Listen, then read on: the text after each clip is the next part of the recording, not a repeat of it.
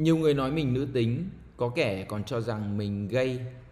Có thể do thích ăn đậu phụ, cũng có thể do ngày xưa cha mẹ bảo bỏ quá, cũng có thể mình vốn thế, không phải kiểu mạnh mẽ.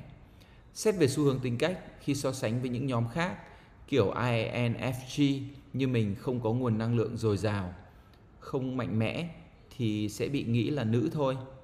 Thêm một điều nữa là ngày xưa một giảng viên người Mỹ từng thốt lên rằng mình là một womanizer. Lúc cô ấy nói điều đó thì không hiểu là cái gì, chỉ nghĩ là liên quan đến phụ nữ, nữ tính hay thu hút phụ nữ. Nhưng thực tế thì từ này có nghĩa là người đào hoa. Tôi thì không cho rằng nhận định bột phát dựa trên ngoại hình của mình này áp vào chính mình. Đây là dựa trên trải nghiệm hơn bốn mươi năm cuộc đời của tôi, cũng như trong lá số tử vi. Ở đó có một câu là đào hoa nhưng không lẳng lơ. Rông dài như vậy để bắt đầu vào podcast số này. New Year, New Doors, năm mới, cơ hội mới, với một đoạn mở đầu tự mình thấy cũng rất là nữ tính. Năm mới hai không một năm đã mở ra, những cơ hội mới cũng mở ra. Ba mươi lăm tuổi, thời điểm chín muồi của người đàn ông đã tới, không thẹn thùng, không ngại ngùng nữa, tự tin bước tới và giành lấy vinh quang, và bước trong ánh hào quang chói lọi. Sống là không chờ đợi. Năm nay không tính thời gian và chờ đợi nữa nhé. Đón năm mới bằng buổi tennis tất niên. Đầu tiên thì chỉ mình ta, cuối cùng cũng không cần nhiều người, chỉ vừa đủ, đủ và đánh một mạch, thật hào hứng và mãn nguyện. Năm xét thắng ba, thua một hòa một, thắng thua là phụ, cái chính là có người chơi cùng và vui vẻ cùng, cái đó có vẻ quan trọng hơn cả. Ở đời đừng biến mọi thứ thành chuyện được thua, chọn lọc thôi. Lúc ở sân ngẫm nghĩ, một mình và rèn luyện, sau này có lẽ sẽ rèn luyện một mình, không khác được. Mục tiêu của ta, ta phải theo cách của riêng mình thì mới mong đạt được.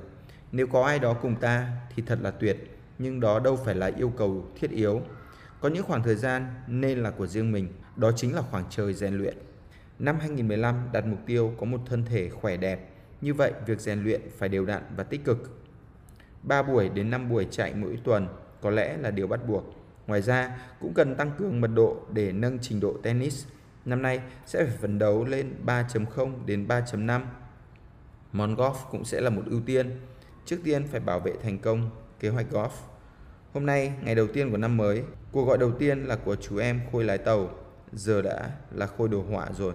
Chợt nhớ, hôm nay là tròn bốn năm ngày cưới của nó. Lúc đó, cả hội về Quảng Ninh ăn cưới.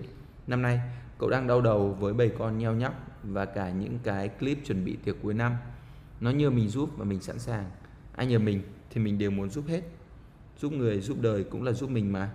Cũng nhờ cái nhờ vả này mà gọi điện và nói chuyện được với mấy chị phòng nhân sự. Dù sao thì đây cũng là một phòng quyền lực. Mình cũng không phải là chỉ muốn tranh thủ gì ở họ. Mình chỉ cảm thấy rằng không được đóng góp sức mình. Nếu mình có thể thì thật là uổng phí. Vậy là đã thông được tư tưởng với cái vụ lễ hội này. Buổi chiều ngủ bù đêm hôm trước, thức muộn và viết lách. Ngày đầu năm phải có khai bút chứ. Hơn nữa hôm nay là ngày tốt, mười một tháng mười một âm lịch. Nghe quen quen, viết ra cũng thấy sảng khoái hơn nhiều sau cơn đau răng nhẹ. Chẳng hiểu sao, tự nhiên thấy đau. Tối nay sẽ là cái hẹn hát hò với mấy cô em lớp thanh nhạc. Ngày đầu tiên của năm kế hoạch cũng đầy ra phết. Hy vọng cả năm cũng sẽ bận rộn và có nhiều chuyện mừng. Cố gắng hết mình rồi mọi thứ sẽ đâu vào đấy thôi. Năm mới mục tiêu sẽ là có nhà và trả gần xong nợ, có ai đó để yêu và cưới, có một thân thể khỏe mạnh và cường tráng, có trình độ thể thao ở tầm cao, có thể nghĩ đến chuyện mua xe hơi, có kiến thức vĩ mô về những lĩnh vực của mình, có mối quan hệ tốt với khoảng hai mươi người giỏi hơn mình, có một phong cách tự tin và đĩnh đạc.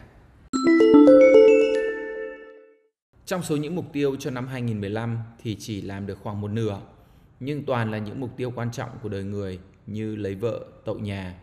Đúng là khi trạng thái tinh thần phấn chấn và tràn đầy tự tin, những cánh cửa sẽ mở ra, những vận hội sẽ mở ra. Cảm ơn các bạn đã đồng hành cùng tôi tại Học Để Làm Người. Hẹn gặp lại trong số tới với chủ đề A Way Out, lối ra. Tôi là Mạnh Dũng.